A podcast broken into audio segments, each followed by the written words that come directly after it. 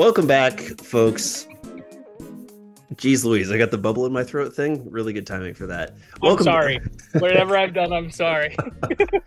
Welcome back to Roughly a Podcast. I'm your host, Brandon Boyd, joined by a very bashful, very uh very concerned Phil Smeraldo. And the reason Phil is concerned is because I have prompted him with this week's outline and said at the very top of it, it says that Phil has a chance to apologize. And Phil does not know what he's apologizing for, which is always great. And so here it is, Phil. Do you do you have any guesses as to what it is? Okay, so I thought it was maybe Canzone because at the start of like last year when the Sewald thing went down, you had actually called it. You said between him, Davis Schneider. I you you you you put some other names out there. Yeah. That I couldn't remember. But I remember I was low on Canzone, but I I really you know that meme with Shaq. I apologize, I was not familiar with your game. Yep. That was me. That was me with Canzone. Hey, I was not familiar with his game. That was Canzone 15 pounds ago. That's a whole other guy yeah. now. Um, it is not related to Dom Canzone. Okay, this so it's is not payroll. Wait, uh, no, I'm gonna keep guessing. Okay. Um I'll I'll, I'll say it's it's nothing personal between you and I. It's it's it is a baseball related thing. So it's not it's like ba- okay. it's not like I'm bringing yeah. up like like old shit here to to have you uh... baseball related. Does it have to do with this? Is my other guess. Does it have to do with coaching of the team? No. Okay, I'm I'm out of guesses. I don't know. This speaks to just a clear uh, lack of a guilty conscience on your part here. Um, when the uh, when the discourse about the old baseball uniforms started to drop a couple of weeks ago, I would say that you were pretty dismissive of this being a thing. Oh, okay, all right, okay. I see where we're going. You were like, you were the, the ethos of your point was basically like, this is this is stupid. It doesn't matter. After seeing these things in action, the the the nylon see through pants, the tiny, you know, little little kids jersey numbers, do you want to walk back your statements? You know, I don't actually. Of course you don't. here's the thing, like okay, the see-through pants fine. But I've watched both games that were televised. They're not see-through. Like you can't see anything. I I I don't know if it's like picture day lighting or or what what the deal is there. But when you're actually watching the games on the field, it looks the exact same as as what it was prior prior. I don't know a why. Bit, a little bit of a slip there for you to say privates there, but um, as and as far as the tops go, with like I've seen a lot of screen grabs lately of like uh, specifically I don't know why this one's making the rounds, but J.P. Crawford. Yes. Is, have you seen that one? Yeah. Okay. And it does like the last year's and then this year's. I ju- I just don't fucking care. like it's just it does not matter. Like I'm sorry, it doesn't. It doesn't. You're, you're right that it doesn't matter in the grand scheme of things, probably. But you're also m- missing the forest through the trees here, which is that it's not whether it matters or not. It's just the objective truth that these look like shit. That they, yeah, they, are worse. No, they're definitely worse. I will give you that. They look, they look, uh, they look like baseball is actively trying to um, cheapen its product and wants you to know about it. And that that is, I think, the the the the significance of it, where you can get a little bit more big picture with with this thing.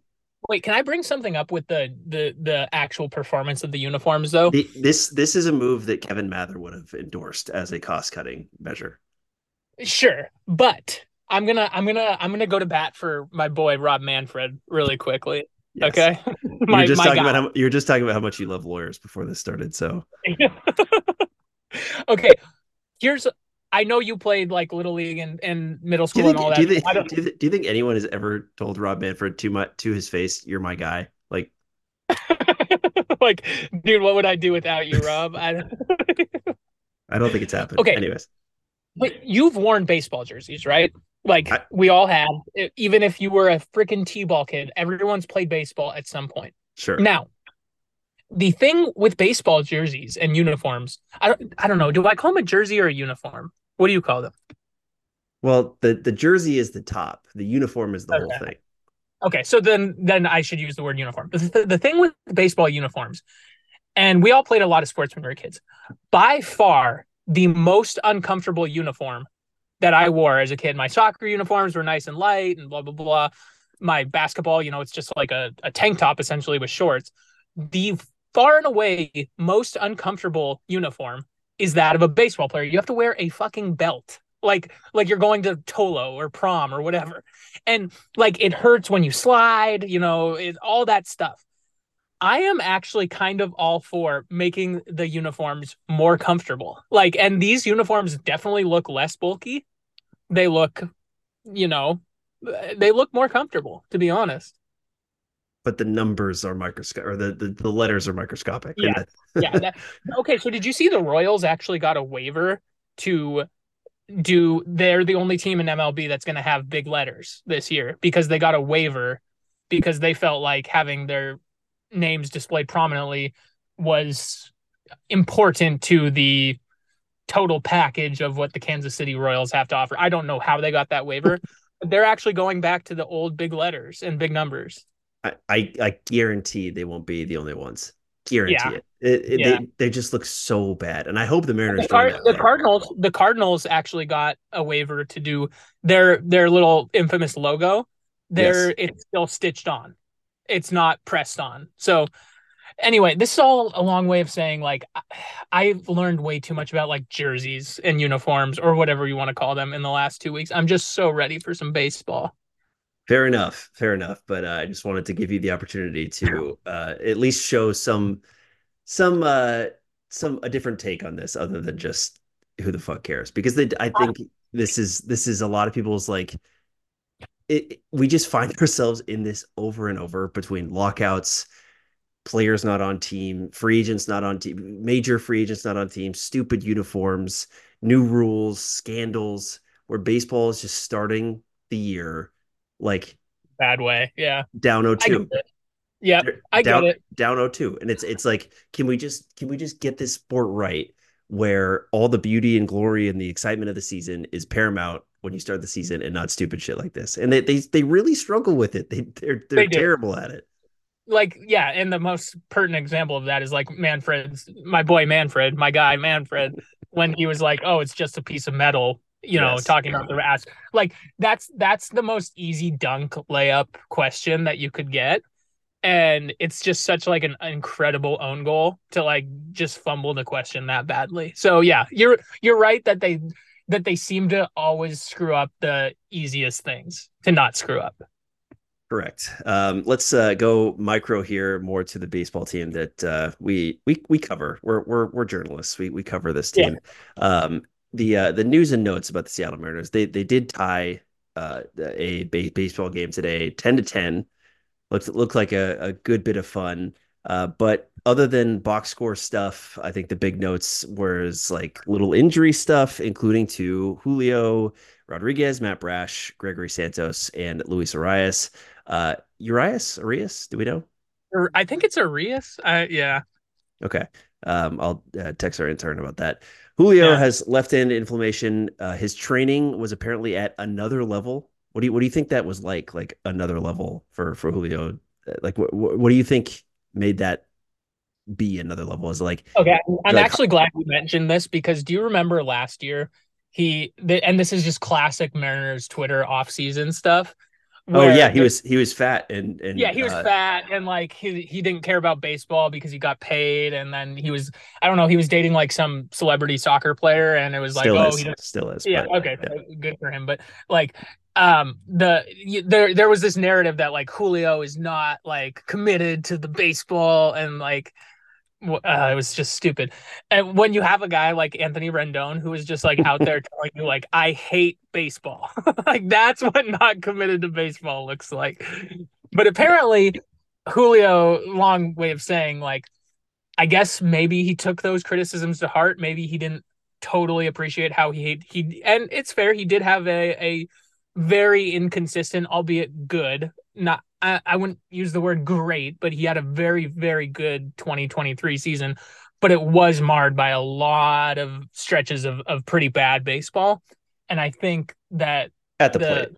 Yeah, at the plate. He was always, you know, great defensively. But at the plate, there were some stretches where he was he was not good. He was chasing a lot. I think Teoscar Hernandez was like a bad role model to him. You see Teoscar's comments today? No. He uh he said that he couldn't he couldn't like get a good view of the pitcher in Seattle. Like That's like he, like he's like kind of like a batter's eye issue. Um, Yeah. So do you remember they used to have like shrubs as the batter's eye, and then they just went to straight black? yeah, the honeycomb. That was like that was like oh, oh four. Yeah, that was like a like a uh it's synonymous with like Beltre, like when they they Yeah. made that fix. You know, Willy Adames said the same thing about Tampa Bay when he left. He was like, "I just true. couldn't hit. I couldn't hit there. It was hard to see the ball." Who knows? So yeah, it, that could, that could be some revisionist history from Teoscar, or it could be legitimate. And and every guy's different, so I don't know. But anyways, yeah, Te- Teoscar is not the free swinging uh, uh, uh, outfield mate that we would want next to Julio. We need someone more disciplined in his life. That was definitely the first time I've heard that. What you just said about like it being hard to see. You know, you always have the the normal complaints about Seattle where it's like, oh, ball doesn't layer, yeah. travel. yeah, yeah. But I've never heard it's hard to see the ball. Yeah, who knows? Um, we'll see if that uh, that I, that something tells me that the Divish Kramer, the the the uh, mafioso in the Seattle reporting, and I don't mean that uh, pejoratively. I legitimately mean those guys are good. I I, I I'd imagine there's a story there to ask players what, how they feel about that. Um, Matt Brash, another little injury bug going on, unspecified right arm issue that he'd prefer not to disclose. He got a tattoo, didn't he? And he's he's just it it, it hurts. I mean, it's one of two things. It's either something so silly and minor like that, or it's like his arm literally fell off and he is not pitching this year. Yeah, and you never know. Like soggy armed uh, Drew Smyly, like it sounds Yeah. sounds innocuous, but who knows? Uh, Greg And Brash San- was Brash was worked hard last year. Like I don't I don't feel super good about working him as hard this year as they did last year. yeah, he what was he like leading baseball in reliever innings last year? Um, so, yeah. Um, Gregory Santos has some right shoulder soreness, should be throwing again soon, but has not started his normal throwing regimen. Uh, same with Luis Arias Arias, uh, who has a right shoulder issue and has not been throwing as of yet. Any other injury things that I'm missing? Well, he did he did DH yesterday, I think, or the day before. So he's back on the field, but it should be just a, a matter of time before he's, you know. I, I'm not ultimately too concerned about that one. Yeah, I, I don't think I am either, at, at least at this point. Obviously, if any of those guys are actually hurt, like big hurt or even little hurt, that really sucks. But at this point, um, it's just it's just news. There's there's no you, speaking of injuries, the Angels released their first injury report. Do you know who was on that injury report? I sure do. And his he's no longer on the team, so we don't have to bleep his name out anymore. That'd be Evan White, ladies and gentlemen. Uh, and did you see how why he's on the injury report? yeah, still hurting from his surgery last year, Last May. last May. Yeah, that's bad. hips. Bad. That- that is a that is a um it sucks to say and he got he got paid. I mean, that is a that is Yeah, a bro- I- that is a that is a broken young man. We can shit on him all we want, all we want, because he got paid for it. Like he he he gets to get shit on. But someone one of our dedicated followers go find the episode where where where we are speculating that Evan White got scammed on that contract because because it was out there. That was a legitimate concern. Yeah. I mean, you know, it and to be fair, like you have someone like Ozzie Albies who did get kind of scammed on that similar Mhm, type mhm. of contract. You know, it does happen. But that's why I think we should get away from calling those types of contracts scams one way or the other. It's because look, this is a risky contract for both sides. You perform really, really well, you're going to be severely underpaid, but also you get the security if you end up like Evan White. So it's it, it's an interesting deal, but I think ultimately they're pretty fair in the law in the grand scheme of things. And ask Matt Chapman and Blake Snell and Jordan Montgomery if you actually want to become a free agent in Major League Baseball Right. these days as as a as a non Shohei Ohtani level player. Yeah, I, good point. I don't think you do. Uh, okay, let's get into the meat of things here. We are going to talk, each of us are going to talk about three things that we're actually caring about here with spring training. So it's kind of just a primer to set ourselves up for uh, for interest. There's so much going on in spring training. Most of it is not actual like baseball because there's so many guys getting thrown in and out, and uh, you know Yeah. who, who knows what the the team even really cares about with what they're looking at here. Uh, so three things that we're paying attention to as we cover this spring training. Um, I know your three is uh, Dom Canzone's OPS, Dom Canzone's uh, batting average against lefties, and Yeah. Dom, Dom Canzone's defense. Correct? Those are your three. Pretty much. Uh, no, but in all in all seriousness, one of them is half of it is Dom Canzone versus Taylor Trammell. I have this weird sinking feeling that Trammell is just making the team no matter what because hmm. of the options thing. Correct. And I just I I hate that because Canzone is like so ridiculously much more intriguing. I, I would if the Mariners do that and they play that little roster game, I, I wouldn't be happy. It's almost like akin to like service time manipulation. It's option manipulation. Like, oh, we got to put this guy on because he doesn't have any options. When really the better guy is getting screwed because of a minor contractual quirk. I don't I don't love that. I think the Mariners are going to make the right decision. I'm just worried that they don't. So I I I think the only way I'll feel good about it is if it's like so apparent that Canzone is just head and shoulders above Trammell, which I think he is. But that's that's the the one battle that I actually think is worth caring about. So Canzone with three options left, Trammell out of options. If they do not roster Trammell, then to start the year, then he is just a free agent, right? He can get picked up yeah. by any by anybody. Whereas Canzone yeah. can start the season in AAA, and mm-hmm. they can see what they have with Trammell for one more bout. I mean, the thing with that is like, if you do that, you're going to be DFAing. It, like I hate to say it because I love Taylor Trammell and I wanted to be good and I've wanted to be good for so long, but it, the the odds are pretty strong that you're going to be DFAing Taylor Trammell by April 30th. Yeah, exactly. And like you just wasted a month for in a competitive season. You know, if it was if we were in 2021, I'd be like, yeah, we'll give Trammell one last go of it, right? But the, we're in 2024 now. Like you don't and and the Mariners have gotten off to slow starts in yep. 2022 and 2023 that have Cri- hampered cripplingly slow starts. Yeah. Yes. And you just can't afford that. You have to put your best roster on the field day one. Like you just have to. And options be damned if Taylor Trammell gets DFA'd and goes on to have a great career somewhere else, good for him. But the odds of it happening in Seattle are none. They're zero. Like we just, it's it, it wouldn't make any sense to me. Yeah, that's an interesting fight there, and uh, certainly you understand the the constraint there with the options. But I think the even if the two players are relatively even to start the year, like I, I there's just there's more there to be seen with Dom Canzone. And it's yes. like it and you know, it's kind of like the Dom Canzone could be anything. He could be Taylor Trammell. You know, like like that's that's out there too, but I think the profile is more tantalizing for for Canzone than Trammell. There's, just, there's a lot of guys like Trammell. Like we just traded one to to uh to the White Sox to get Gregory Santos. You know, it's like yeah.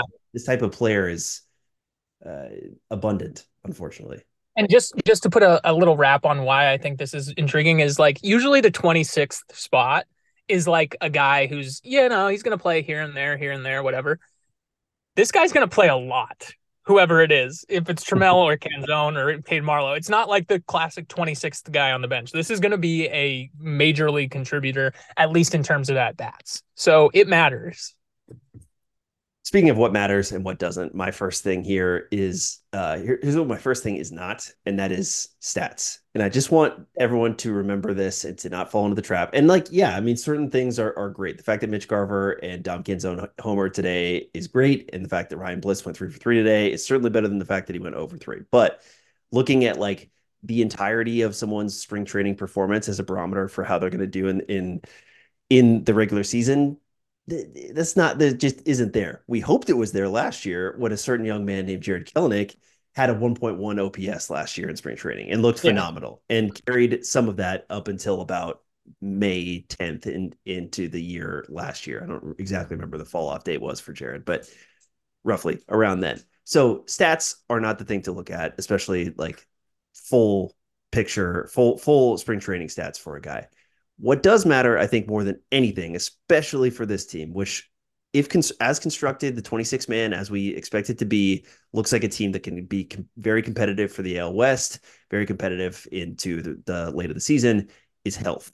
And yeah. that is the most important thing. Getting these four guys to, well, really these three guys to start the year healthy is very important. Mitch Haniger, Mitch Garver, Jorge Polanco, having them all yeah opening day starters makes this lineup and makes this team deep and, and interesting. You said it very well the last time we podcasted that Dylan Moore's what neck injury last year was the difference mm-hmm. between us having you know, uh, it was the Tommy La Stella effect. Like that, yeah. that was where we were found ourselves in mid-May pining for freaking Dylan Moore to be back back in the right, lineup. right. So having everyone healthy at the beginning of the year is is paramount. I think more than just about anything with this. Uh, I, I loved hearing the. Did you hear about the the Kirby plan for Bryan Woo, like working backwards from the All Star break, really to to map out his starts, yeah, uh, to yeah. protect him. Um, and there, there's just Bryce Miller standing there, like, who am I, chopped liver? Like, why don't I get protected? But uh, Bryan Woo is is a little more fragile for for Definitely. obvious reasons, given his history. Yep, very well said. Yep, health. I just it's if you would ask me, would you rather the Mariners go 0 and 30 and nobody gets a hit the entirety of the spring, but everyone stays healthy, or they do pretty good and somebody gets hurt, I'm taking the first one. Like, can it's they please, just can they please do that? Though? 0 and 30 with no hits. Oh, man. that'd be awesome heading into the year. Yeah, they almost no hit the Reds yesterday. Actually, That's they true. took it into like the eighth inning. So yeah. Um, okay. Anyway, number two. Thing. Yep. I want to see what Emerson Hancock is all about. There's like this little inkling of of buzz. There's a little buzz buzz buzz buzz going around with. You know we call him. that? You know we call that Phil? That's a that's a po- that's a classic post hype sleeper right there. Yes, he is a post hype sleeper. Now, from what I hear, my sources. Ooh. I'm gonna do that. no, I don't have sources. We do cover. we do. We do cover the team. We have sources. Yeah. Um. But just from what you're seeing on social media, quotes that are coming out, all of that stuff. Um. The velocity is up and there is a little bit more oomph, a little bit more bite, a little bit more snap to the breaking stuff. He's always been a pretty good control control guy. It's that's never been the concern where he's one of those live arms that just walks a, million people. He's always had the the the good control. If the if the stuff starts sitting 94 95 instead of 92 93 yeah it's only a couple miles an hour but that makes a huge huge difference in terms of the total arsenal so I'm really interested to see Emerson's hand, hand, Emerson Hancock's first start, and I'm hoping that there is it's at a park with um a a radar gun, but also b like cast data, like so we can see what what's going on. But if it's not, it's not. But there there is definitely some intrigue going on with Emerson Hancock, and I think he'll be a valuable piece this year. I might be having my my uh spring training puff pieces mixed up here with the you know this guy added a new thing but it did he get go to the Justus Sheffield school of adding a two seamer because his four seamer didn't have enough movement to it? Could be. I mean that sounds like because he is not he is if he's going to succeed he is a classic sinker slider guy. Like mm-hmm. it's just, the four seamer was not very good. And like i think this is what kind of is frustrating about baseball is in general i guess the way it's being taught coming up now it's mm-hmm. like everyone has to throw the exact same arsenal. Everyone has to do things, you know, high fastball, you know, for high four seam fastball with spin rate because that's what gets whiffs and and you know, hard breaking slider because that's what tunnels best off of the off the fastball. Not every guy is going to pitch that way. And we need some idiosyncrasy in the game. We need different types of pitchers. I I don't think that that mode of of operating works for Hancock. I think they just need to make him the best pitcher that he can be, not the prototypical, oh, this is what we want you to be. So it'll be interesting to see his development. There you go. Yes, Seattle Times, uh, Ryan Divish story here. Hancock's spring in 2023 was without incident. He arrived healthy and made a solid impression with the big league coaches. The Mariners encouraged him to use his sinking two seam fastball more believing it was a more viable pitch to the MLB. His four seam fastball that didn't quite have the velocity or spin rate to generate swings and misses or weak contact. Yeah, and I'm glad the Mariners realized that and they didn't try and shove him into the four seam up, slider down, you know, which honestly it works really good for some guys, but you have to have the specific profile to match. Yeah, and it worked great for yeah. Justus Sheffield, so that will uh, certainly pan out. No, is I, he still I, around? Is he still kicking around in baseball? They're all kicking around always. Um, but uh, yeah, don't know, don't know exactly where. Uh, that's a great point with Hancock. That's uh, somebody that we all th- think about in that exact same story. You, I, I think you literally have uh, Scott Servais saying like, we know that it's not going to be just five starters this, this year. So Hancock will get his shot, and I think you know whether that, uh, you know that that could like Hancock getting a spot, two two you know uh, two spot starts for whoever this year. You know, quick quick rest for for Woo or Miller, or however it goes. It's going to happen at some point. Mm-hmm. It, him being tantalizing in those opens up a ton of options for for everybody Totally. for for, for Totally. him for for the Mariners and I think that's that's something that that happening in like May or June is very interesting too from a trade perspective um, for all parties involved. So uh, yeah, an, an important piece to this year, even though he Yeah. certainly won't start the year uh, on the big league club. And keep in mind, you know, Robbie Ray was going to play that role as kind of the late season refresher for all the guys to, you know, Yep. take a blow here, take a blow there. Robbie Ray is no more. Um, so it's gonna that role is de facto going to Hancock. So it's an important role. Speaking of see-through pants, um, let's talk about my second point here, which is the movie Platoon, starring Charlie Sheen and Willem Dafoe, um, Ah. and the remake this summer coming to a theater near you, starring Josh Rojas and Luis Arias Arias. Uh, these two, these two guys. What's that? Did you ever see Platoon? Yeah, it's been a while. Yeah, while. good movie. Yeah, those those Vietnam War movies are all All the same. They all blend together. they kind of are like I I think I'm partial having them only seen them once. I think I'm partial to uh Full Metal Jacket though. that movie's great. Yeah. I It's think kind of that's scary though. oh they're all they're all freaky and I think they all they all capture the essence of that very well. Um Deer Hunter, you ever seen Deer Hunter? That's the De Niro one, right? De Niro, um we've got I think uh what's his name? The uh Christopher Walken's in it. Oh yeah, yeah, yeah. Yeah, that's a good one too if you check that out. Anyways, Josh Jacob Rojas. Yes, Oscar, Oscar season is uh, uh, on us here. Josh Rojas, Luis Arias. Uh, Josh Rojas is the lefty. These these two guys will, unless unless some mystical free agent third baseman shows up in our life, these two guys will be manning third base. Also, unless Jorge Polanco uh, ends up kind of moving over there, but that doesn't seem to be the case at least to start the season. Well, well, well, Yeah. who knows here? okay, just indulge me for a second. I will. I would love to. I do it uh, weekly throughout the year. What would it take? And I know this, I'm only saying this because he went three for three today. What would it take for Ryan Bliss to make the team move Jorge Polanco over to third base, slide Rojas into the utility role? What would like what would he have to do? I mean, we just talked about Jarred Kelenic going. Yeah, like, I know, one- I know, I know. a one one OPS and and making the team, and you know, uh, I mean, I I I could talk for an entire episode about Ryan Bliss. I, I'm very optimistic about, or I'm very. Ta- I don't. I don't fully. You're tantalized. Yeah, I, I do. I want to like buy stock and feel solid about him being Altuve Jr. That that feels a little foolish, but like, goddamn, if he can put it together, uh, Yeah. he he stole third easily today, Mhm. and Got and tools. He's got tools. yeah, so that that's that's a that's a fascinating situation. But I think regardless of who who it is, um, the the the nexus of second and third on the Mariners is an interesting storyline um, Yes. heading into this year.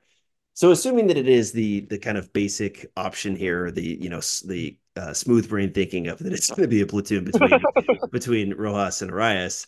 Rojas is your lefty. 30% of his career defensive innings are at third. His career splits WRC plus wise left and right goes 60 and 81. So he's, you know, the I guess better option against righties. And then Arias is the right right hander. I'm going to just alternate pronunciations of him throughout the year. 38% of his career defensive innings are at third. So neither one of these guys is a primary third baseman uh, up to this point. His career splits lefty righty WRC plus 105 76. So he's the better option against lefties. So my question to you is can that platoon work for this year? Or is or is, is this like desperately needing an improvement? Yeah, no, it can work, but again, you you mentioned the health thing, right? Like that platoon becomes so bad so quickly if one of those guys has to take the wrong types of at bats, right? Like if Rojas has to start like taking everyday at bats against lefties, or and and not, not just not just their health, but the health of the other guys where they could possibly have to fill in, where it's like Rojas has to play second or play left or you know that sort of thing. Yeah, and and that's the thing. Like that platoon works in an ideal scenario, and I actually think it's like a pretty good platoon. I think it's like a three-win platoon. Like it's it's essentially a better version of Geno last year, like three three and a half wins. Mhm. But it's so sketchy. because it has to just be in the ideal circumstances where okay, Rojas, you're strictly taking uh you know at bats against lefties. Uh, or Urias, you're strictly taking bats against lefties. Rojas, you're strictly taking the at bats against righties. But the moment that anybody, like let's say Polanco gets hurt, right? The moment that Luis Urias is taking like every day at bats against right-handed pitching, we are not in good shape. Mm-hmm. It's just it's it's not looking good. So, in a sense, I think it's a very good idea but it's so contingent on the health. Like one, it, it feels a little more like domino-y than like another random injury, if you understand what I'm trying to say. Like, let's say Luke Raley gets hurt, right? You can just kind of plug Cade Marlowe in and like, yeah, the production's not as good and you're probably missing some stuff, but like more or less the rest of the team stays intact. You have somebody in that second base, third base crop go down it just becomes a mess. And and i don't really know how you deal with it.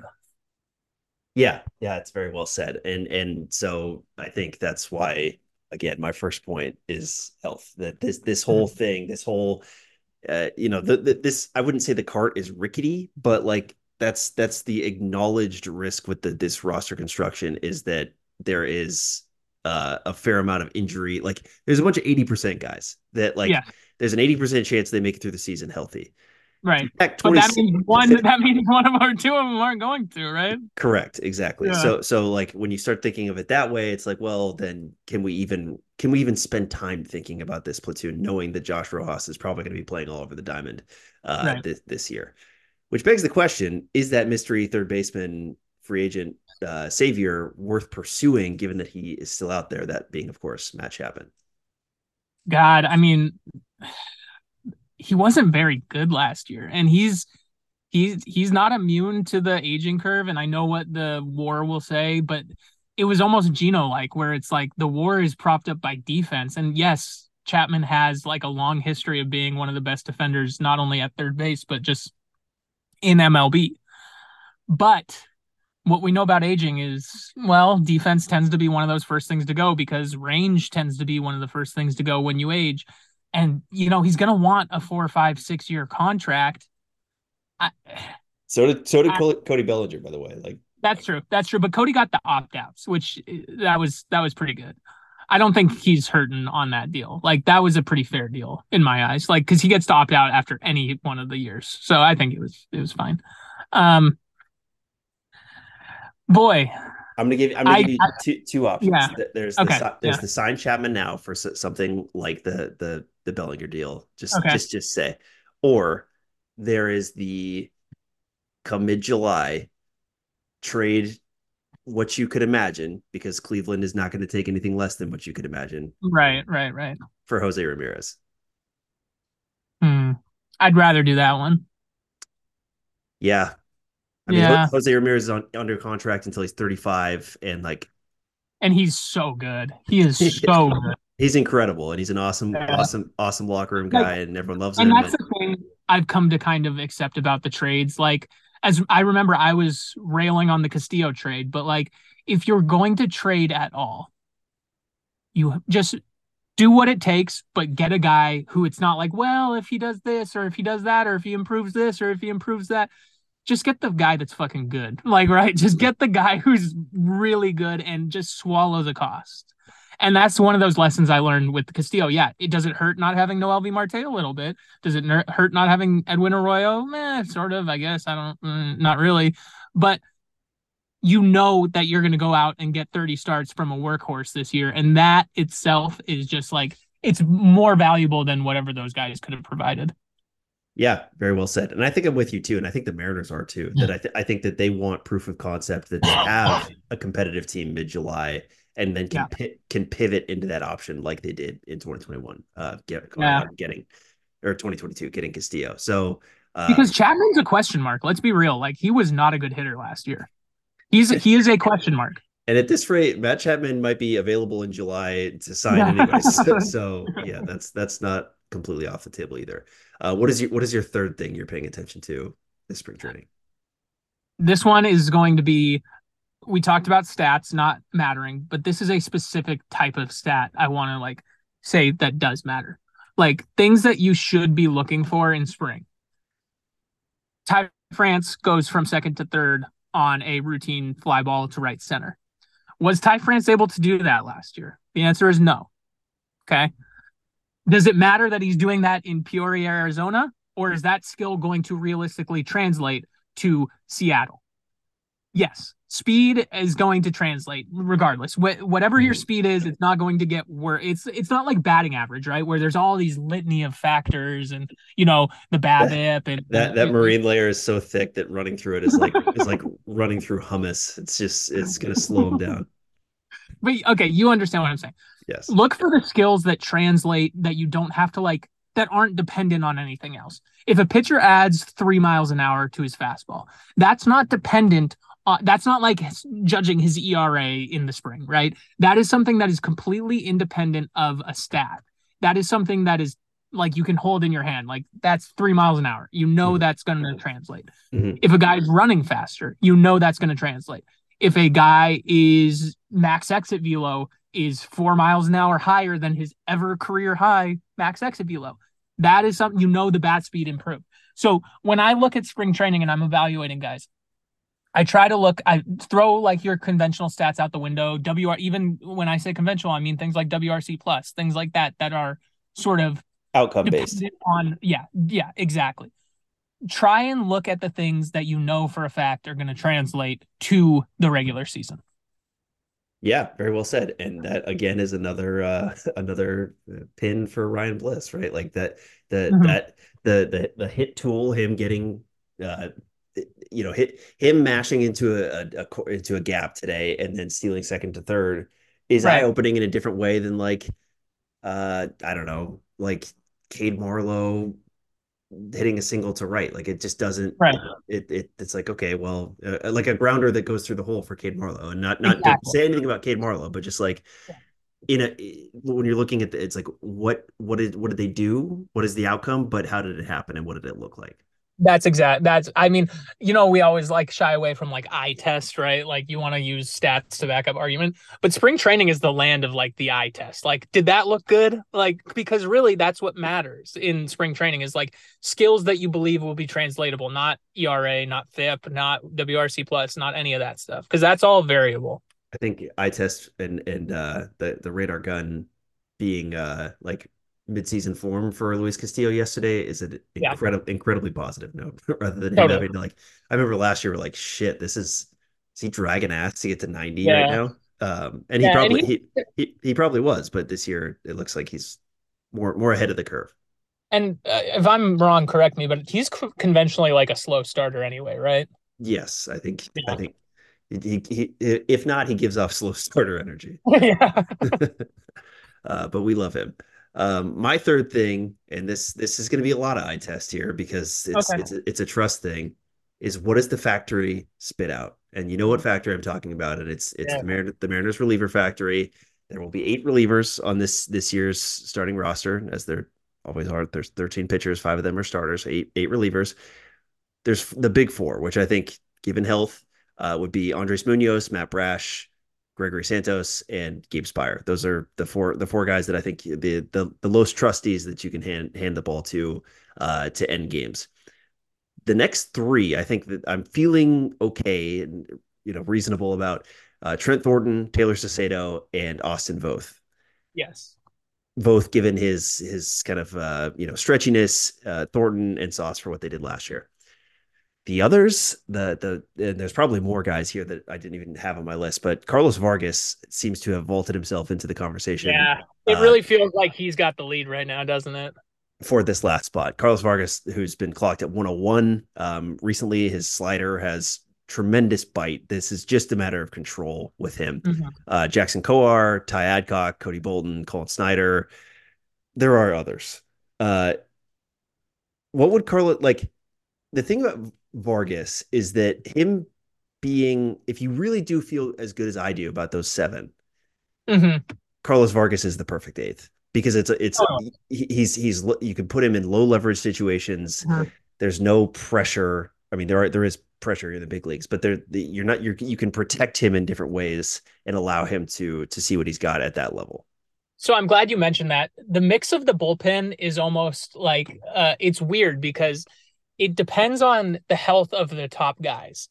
And I was that was the thought that I kept kicking around too is like, okay, if you have these four guys, let's say in a perfect world, Speier, Santos, Brash, Munoz, that you know are going to be just your leverage guys, yeah, you can roll the dice on a Carlos Vargas. But if you have, let's say Munoz is hurt and Brash is not feeling good or whatever, and they're both going to miss a little bit of time here and there, you almost want to stash a guy like Carlos Vargas in AAA, and you want to go with more of a steady Eddie like a uh, Cory uh, Abbott or like uh, the Krehbiel guy they got from Baltimore, or you know, you know what I mean, like the mm-hmm. Snider guy, uh, one of those just kind of more steady guys who's like, okay, he's not going to blow you away, but he's not going to blow the game to get you to like the last leverage guys you have.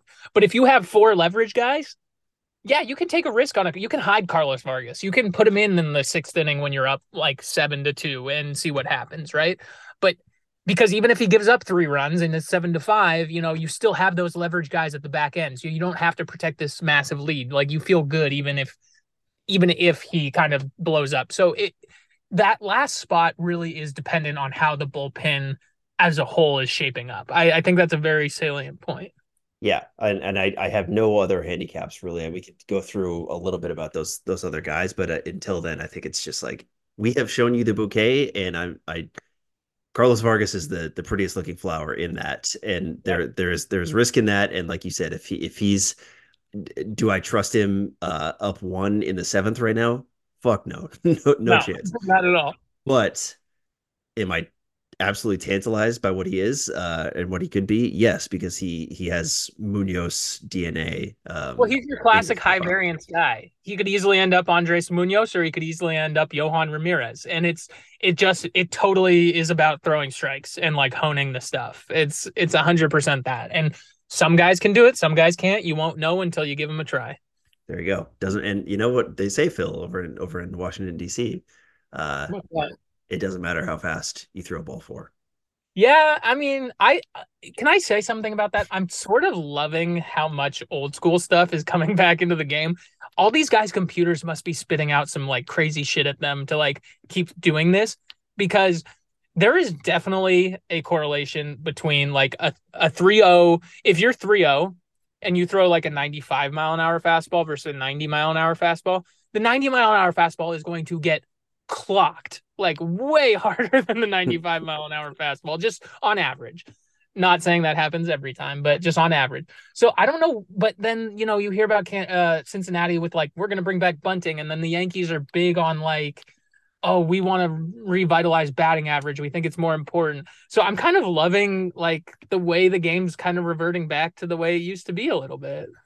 Yeah, I don't think Not homogen- totally, yeah, I, I don't think homogeneity is good for any sport, and the NBA is struggling with this. Of like every game is very high scoring, every game is you know full of three pointers. Yeah, yeah, and it's it's like that that basketball is becoming kind of a closed system. It's like you're playing checkers, a game that's like a solved game in a way, and it's right. just about it's just about you know kind of uh, randomness at that point. Um, I don't think it's that simple, but that's that's the concern with that. And I think baseball getting into this, like you know, everybody throws the hundred and has a big sweeping slider and uh, you know it's three true outcomes. I don't think that that was great for baseball. I don't think it has the level of attention that basketball does to to scrutinize it like that. But I, I don't know. Like I think having a guy like Luis Arraez for Miami, you know, who's very weird and like not a uh, like a saber friendly guy, but is slash is, is getting close to 400 yeah, is is kind yeah. of do- dope and it's like if we it's just turn, awesome if we just turn our brains off a little bit we can we can make room in baseball for a bunch of different types of players and my theory with that is like there'd be more Luis Arraez's if we didn't train that. It's uh, just like what I said about the pitchers. Every pitcher has to fit this box, you know, high four seamer and then the hard breaking slider. Like every pitcher has to fit that. And then coming up through the systems, every hitter is getting told elevate to celebrate you know worry about your launch angle. Ooh your launch like the perfect example of that and granted it's true to some degree.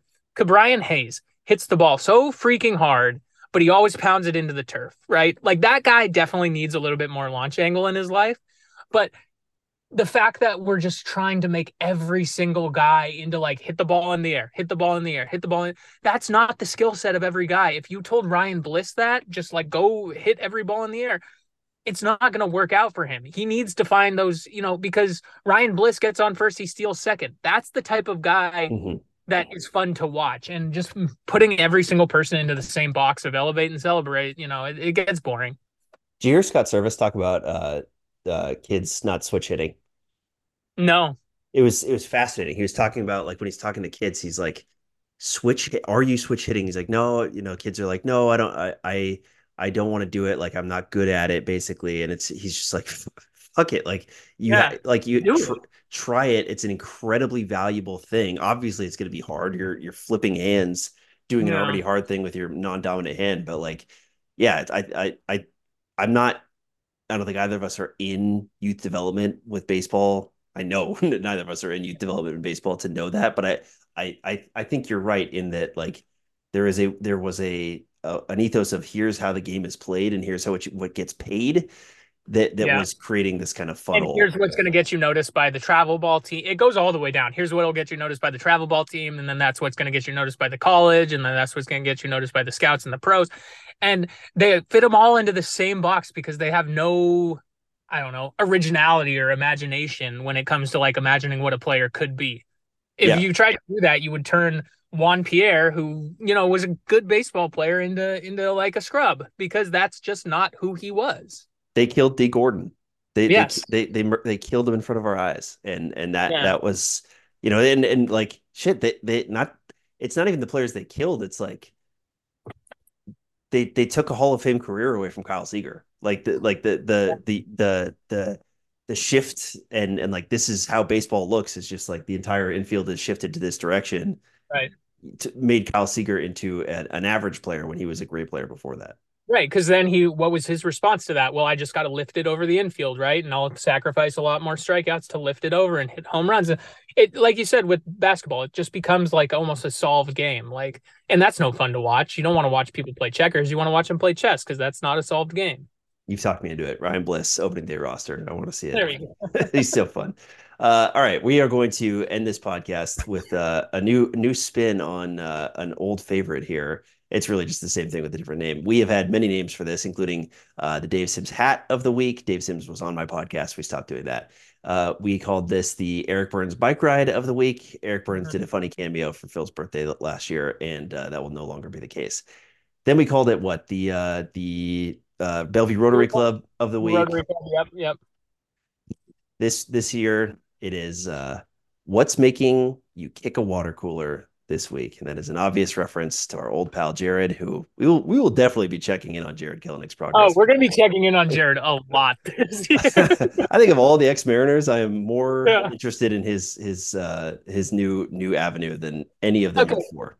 Be real and allow yourself to be a hater for a second. You want him to you want him to suck, right? Like I do. I, I do. Mean... I'm not I'm not afraid to admit it. I want him to fucking suck.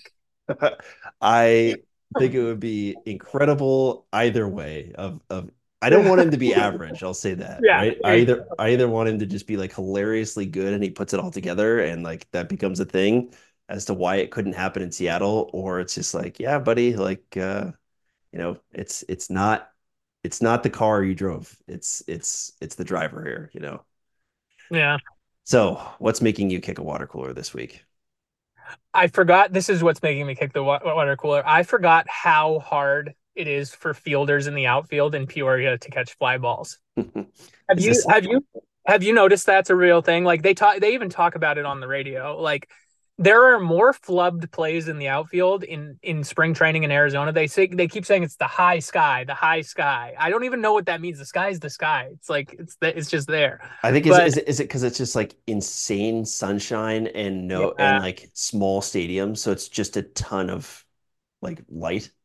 But my my point with this was like I was so excited to watch the Mariners the first day. I turned the game on. It's on the TV. I'm feeling real good routine ass fly ball to Cade Marlowe in center field. Just just can't find it. Just it just drops. I was like, oh yeah, I forgot that's a thing here. They are training after all, right? Yeah. This is this is uh this is not live action. Um, that's funny. What's making me kick a water cooler this week? Uh, Mike Hopkins, the coach of my uh, my alma mater's basketball team. Um, that whole situation. True Detective season four is making me Wait, kick a water cooler. What, what, what is there new developments with him, or he just sucks? He just sucks. The the team is is miserable and and we're stuck with him until until the I think honestly what pisses me off more than anything is that the reporting around Husky basketball is so bad that nobody can answer the question what is his buyout definitively what is his buyout? When does it go from x to x minus 3 million or whatever? Nobody can give you, us that answer. It's just a bunch of people on twitter asking wait so he might not question. even get he might not even get fired this year? Oh he's going to get fired. It's just when there's okay. there's a specific date when his his buyout number drops from. what do you think that feels like to be him right now, where you just know you're getting fired, and like, do you what what does that even feel like?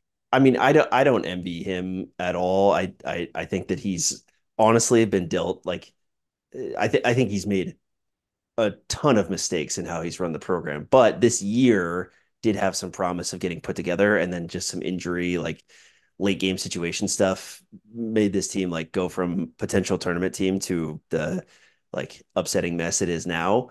But well, isn't that almost a good thing though? That like yeah, a hundred percent. If they had snuck into the tournament and then they didn't fire him, and then you're just kind of like, there's no energy. I don't follow no. Husky basketball very much, but there is no energy about that program right now. No, no, you have to be sick to watch them. Like there's, it's not a fun, fun thing, and I, I am one of those, those ill, ill uh, hospital patients. So uh, hopefully that era ends soon. Uh, True Detective season four, it is mercifully over. Um, I have. Did you watch the whole thing? Yeah. Oh yeah. Um, but yeah. but like to say I watched it would imply that I was catching some of the small details that ended up mattering in the show, such as that this you're not going to watch, right? No chance. No, I don't care. I don't care at all. such as that this random woman they introduced in the first episode was missing a finger, and that ended up mattering for uh, like uh, some like bit of details. Just just a very very sloppy show that apparently is getting renewed, which is just funny. It's like it, we just can't we can't quit this this but but we're we're we're chasing the the high of that first season, which was that first season. Yeah, that first season was so amazing. It was Black Tar, man. It was it was the best stuff. Yeah. Um, and then yeah, I already talked about, it, but Major League Baseball just continuing to to to step in it and not like putting its best foot forward heading into a, an off season. One one more year. It's just like that we're we're just stuck with this this flawed sport, and maybe that's just what it has to be, and we have to embrace that. But yeah, that's depressing. Uh, the Hydro spring training so far. We are keeping the Hydro, uh, the Golden Hydro, to end the year. Um, what do you have for this? Hunter Dozier. Do you know why? Because he's he's uh, the new Angels number seventeen. That's right. The, the balls on that guy. just be like, yeah, I'll take that number. like, probably the greatest player to ever play the game of baseball, and fucking Hunter Dozier, who he's like, he's not bad, he's but he's not good. No. To be like, yeah, I'm gonna be, I'm gonna be the number seventeen. I respect it. I, I, I want him to have a good year. I don't know Hunter Dozier, but the name Hunter just implies this, this like uh entitledness that I think it just it just I see that it just tracks. You know, it's like it, it, it's like of course that would I would do that. That would be a hunter thing. Uh, classic hunter move. Um, What's yours? I the the the Seattle baseball media I think has done a really good job this offseason. Um, Ryan Divish just having a, a banger of an offseason. His his appearance on the Lookout Landing podcast, which I will link to this show to, to, to the show notes, is 100% worth listening to. Yeah. Um, not necessarily because of the interviewers on that show, gotta say that. No, but no, no. but he is cooking and he gave a ton of information about how this offseason went down and made me for the first time, I think like understand where his sources are coming from, which was literally like Jerry Dipoto and Scott Servais. It's like yeah, why yeah. the offseason went the way it did which where we can got. I you a, can I ask you a question about that though? Like he definitely alludes to like him texting Jerry and texting Scott Servais and stuff why the fuck are those guys giving him anything? Like he is so negative around, and I'm not even like trying to be childish here, but it's like, wouldn't you rather give it to somebody who's going to try and paint your position in like an in like a reasonable light? Because when he writes about the Mariners, he does not pull punches on like anything. Like, don't you think even even if even if Dipoto doesn't care, right? Like Stanton's got to be telling Dipoto like, don't feed that guy anything. Like he's not nice to us. well, it, that might you might get your answer there because who is who is the number one villain in in Mariners land right now? Yeah, that's true. Maybe Dipoto was playing like some 5D chess there and trying to take the heat off himself. Because he did, and I think it, it's like when you understand it, it's like they they did think that they were getting more money, and then they didn't because of the Comcast shakedown, and that colored the picture we have now, where the payroll is actually lower than it was last year, and that. By the way, did I call that or did I call that? you did call that. yeah. Did call that, which is just insane. Barring barring the Chapman signing, that probably won't happen. Uh, that is the reality we're looking at. Um, so Divish was great there. He wrote an excellent story about Scott Servais being kind of the the global ambassador for Mariners baseball, like traveling ar- around yeah. North America uh, and, and South America. Well, yeah, South America to um, to kind of remedy the disconnect between the front office and the team. Whether do you know the the the it's more of a gift than anything, and it's it's Drake and Lil Yachty and like Drake's just showing like the most basic thing on the computer to him, and yeah, he's and, like, and oh. he's going like, "Oh yeah, like why didn't I get that?" Yeah, yes, yeah. And they're both wearing like Apple stuff, yeah, yeah. They're, yeah. they're dressed they're dressed like Best Buy employees or something. Like yeah, that. yeah. Um, but I do kind of feel like that's what Scott Servais did to all these players of just ex- explaining like. It's like, oh yeah, we're getting the old bad players out of here that are expensive and getting different Oh, okay, that makes sense. But anyways, it was a very good story. Okay, and... can I give you my hot take about that? Um, I major league. I think Major League Baseball players are not very good pretend GMs. Like, and I get why that's the case. Like, but they don't know more than the average fan. Like I truly in my heart believe that like the average fan would be just as good of a GM as the average major league baseball player. And granted, that means neither of them would be very good at all. But I don't think your average run of the mill base of course there's exceptions like I think Paul Sewald would be like really good. You hear him talk, he's like smart about it, but like Chris Young's pretty good. Who Chris Young, yeah. yeah. But like I don't think like like for instance like Marco Gonzalez like is does is he a better roster builder than like Mariners whatever on Twitter? I don't know. I don't think so. True to the Trident and Marco Gonzalez has to has to do a, a roster sim on MLB o- the show. Have you ever played OOTP? Pretty fun. I've heard about it. Yeah. yeah. yeah. Um, but yeah, no, I just that that story of of Servais going around and basically doing like you know, say anything. The movie with John Cusack, where he has the yeah. boom, the, the, the boom box, like him doing that at Cal Raleigh and Logan Gilbert's house, like to explain what happened for for this off season across the world, um, and and doing it in Spanish with with uh, Luis Castillo. Very very yeah. fun, very interesting. And I, think I, I, do appreciate George Kirby's answer to that question when they were like, "So George, what do you think of the roster moves, and how were you feeling after the first round that wasn't so positive in the second round that was more positive, you know, because the offseason was essentially two distinct eras. Yes. Um, and he was just like, "Yeah, I don't pay attention. I don't care." I was like, "Okay, cool. Like, I agree with that's how you should look at it." You saying George Kirby reminded me that that is my actual golden hydro of spring training is him saying that he just trains by just firing oh, yeah. in, firing in, into uh, what is it a nine nine hole a nine or? hole yeah nine hole I think there's like you know it's each each pocket is like yep upper left hand corner of the strike zone, lower right hand corner of the strike zone. You know, it's like a quadrant.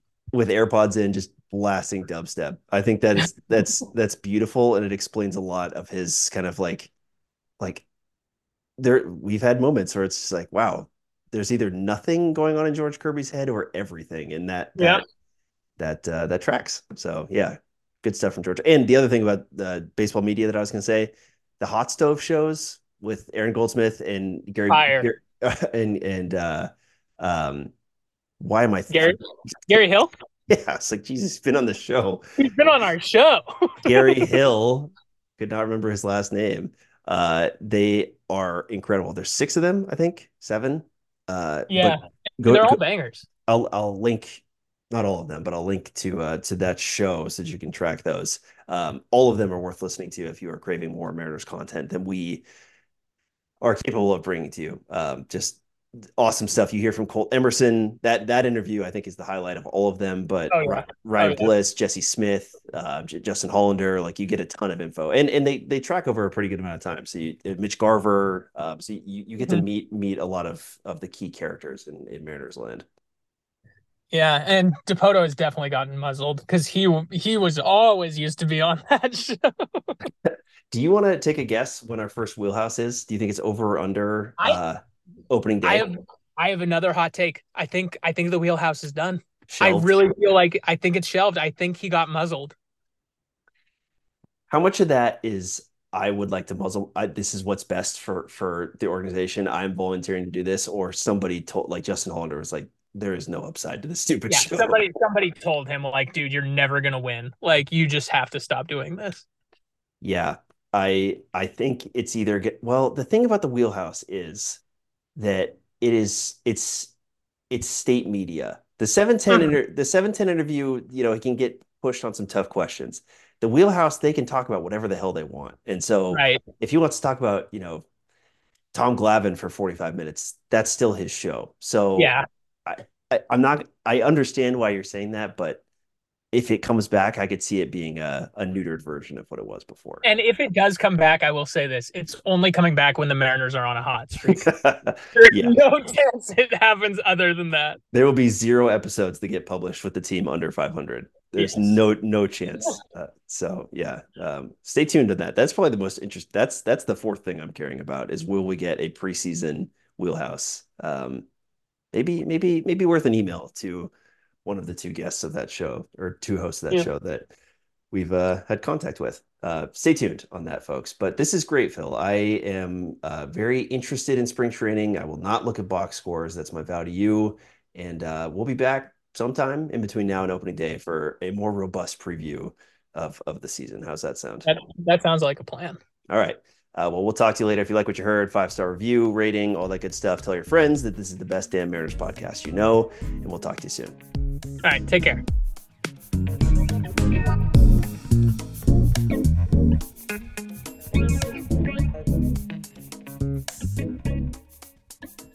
One more thing for you, buddy.